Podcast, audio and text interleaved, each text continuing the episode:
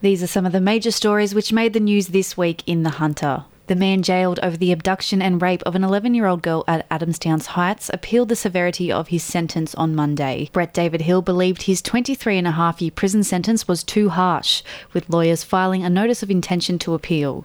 The 49 year old grabbed the girl as she walked to school in June 2018, subjecting her to a five hour ordeal. As part of a $700 million East End project, work began on the revival of Hunter Street Mall. The Iris Capital project is one of the largest scale developments in Newcastle for a number of years and is expected to transform the area into a popular shopping destination alongside Charlestown Square or Westfield Kotara. Deputy Lord Mayor Declan Clausen said it will restore the mall as a vibrant part of the town. Energy giant AGL was ordered to give $100,000 to community projects following environment breaches at its Bayswater and Liddell power stations.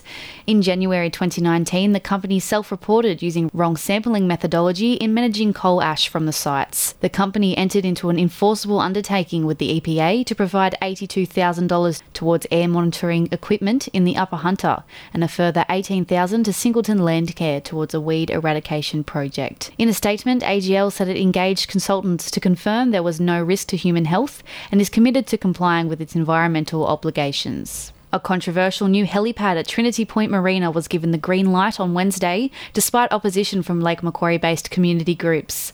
A deal was struck late last year between the developer, council, and the New South Wales Land and Environment Court, after restrictions on flight times and movements were agreed upon. Lake Macquarie MP Greg Piper said while he supported the Trinity Point project, he didn't believe the helipad was necessary and almost 50 hectares of koala habitat was threatened due to a potential quarry expansion in Brandy Hill. An estimated 30% of koala habitat has been destroyed by bushfires, and residents feared the expansion could push the population near Port Stephens close to extinction. Port Stephens MP Kate Washington said the state government has to reassess the quarry's impact upon the species or we could lose it. A senior policy advisor to former Prime Minister Malcolm Turnbull was picked as the head of the committee for the Hunter to push for more investment in the region. Alice Thompson was appointed Chief Executive of the Committee for the Hunter to start work in March. She arrived with a wealth of experience, having worked in senior roles across all levels of government. And the manager of Newcastle Racecourse led the charge to reuse water from the Burwood treatment plant.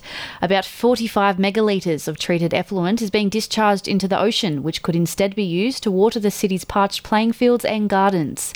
Matt Benson and Merewether Golf Club lobbied for the change, which would involve building a pipeline to redirect the water seven kilometres to a wetland reservoir in the middle of the Newcastle racecourse. The project would cost around $50 million and has the backing of major shareholder groups, including Newcastle Council. Recent increases in tolls for caravan and trailer owners on the M2 and M7 motorways sparked criticism from local MPs. Wallsend MP Sonia Hornery was contacted by a number of Hunter motorists who had discovered their vehicles had been reclassified as trucks, increasing their tolls from roughly $16 to nearly 50. She said she wrote to New South Wales Roads Minister Andrew Constance and received a reply. Transurban had changed conditions to charge caravan owners a higher rate. On Thursday, a well known Newcastle personal trainer pleaded guilty to drug supply charges. Police say Matthew Shane Pearce was the head of a major cocaine ring which involved former Knights player Jarrod Mullen. The Herald reported the matter had been adjourned until next month. And a man was refused bail in Newcastle local court charged with 10 alleged historical child sex offences. Former Hunter Surf life saving official Robert John Beavers failed to appear in court on Thursday, with his lawyers telling Magistrate Robert Stone their client is already in jail serving a sentence for a prior conviction. The case will return to court in March after the other sentence is completed next month. Ausgrid restored power to more than 10,000 homes in the Hunter following Thursday's wild storms. Crews worked through the night to restore power to homes at Karuah, Oyster Cove, and Salt Ash. Parts of the Hunter received their best daily rainfall in months, with more showers and storms throughout the rest of the week. Bulahdelah topped the rain list with 78 millimetres on Thursday night, while the Barrington Bonnie Doon weather station recorded 62 millimetres. More than 10,000 lightning strikes were recorded in the Hunter on Thursday afternoon. A man in his 50s was left in a critical condition following a head on collision involving a truck and a car at Gillieston Heights near Maitland on Cessnock Road. The male driver suffered a traumatic head injury, cuts to his hands and legs, and suffered a medical episode following the incident. He was transferred to John Hunter Hospital. And in sport, Jets forward Abdiel Arroyo started in his first game against Sydney FC since suffering a grade 2 hamstring tear in December. The Panamanian international only had three sessions back in full training and during the match helped set up Steve Ugarkovic's goal. Deans admitted it was a risk playing Arroyo, but it worked in their favour. The Tokyo Olympics selection event for the trap and skeet shooters took place at Awaba. The competition continued until Saturday to see who made the cut for the 2020 Games. Young Newcastle Knights hooker Luke Huth didn't let his battle with type 1 insulin dependent diabetes impact his dream of playing for the NRL. The 20 year old was considering giving up footy altogether after a bad diabetic hypo attack had left him mentally scarred. Huth said he'd become better at orientating diabetes around his game style and will continue to aim for his first grade dreams. He's currently in the middle of full time pre season training with the squad.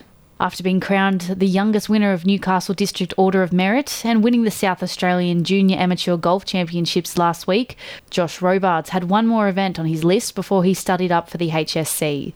The Year 12 student had his sights set on retaining his place in the New South Wales team for the Interstate Series to be held at Queanbeyan in April. Robards said hopefully his win in Adelaide and good performance at the New South Wales Junior Open would get him a spot. Australian defending motorcycle champion Paulo Goncalves died taking part in his 13th Dakar rally on Tuesday. Fellow racer and former hunter rider Toby Price said he was deeply affected by the 40 year old's death, who finished Sunday's stage in tears. And on Wednesday, the Jets named Ash Wilson as the new interim head coach ahead of their W League match against Melbourne on Saturday.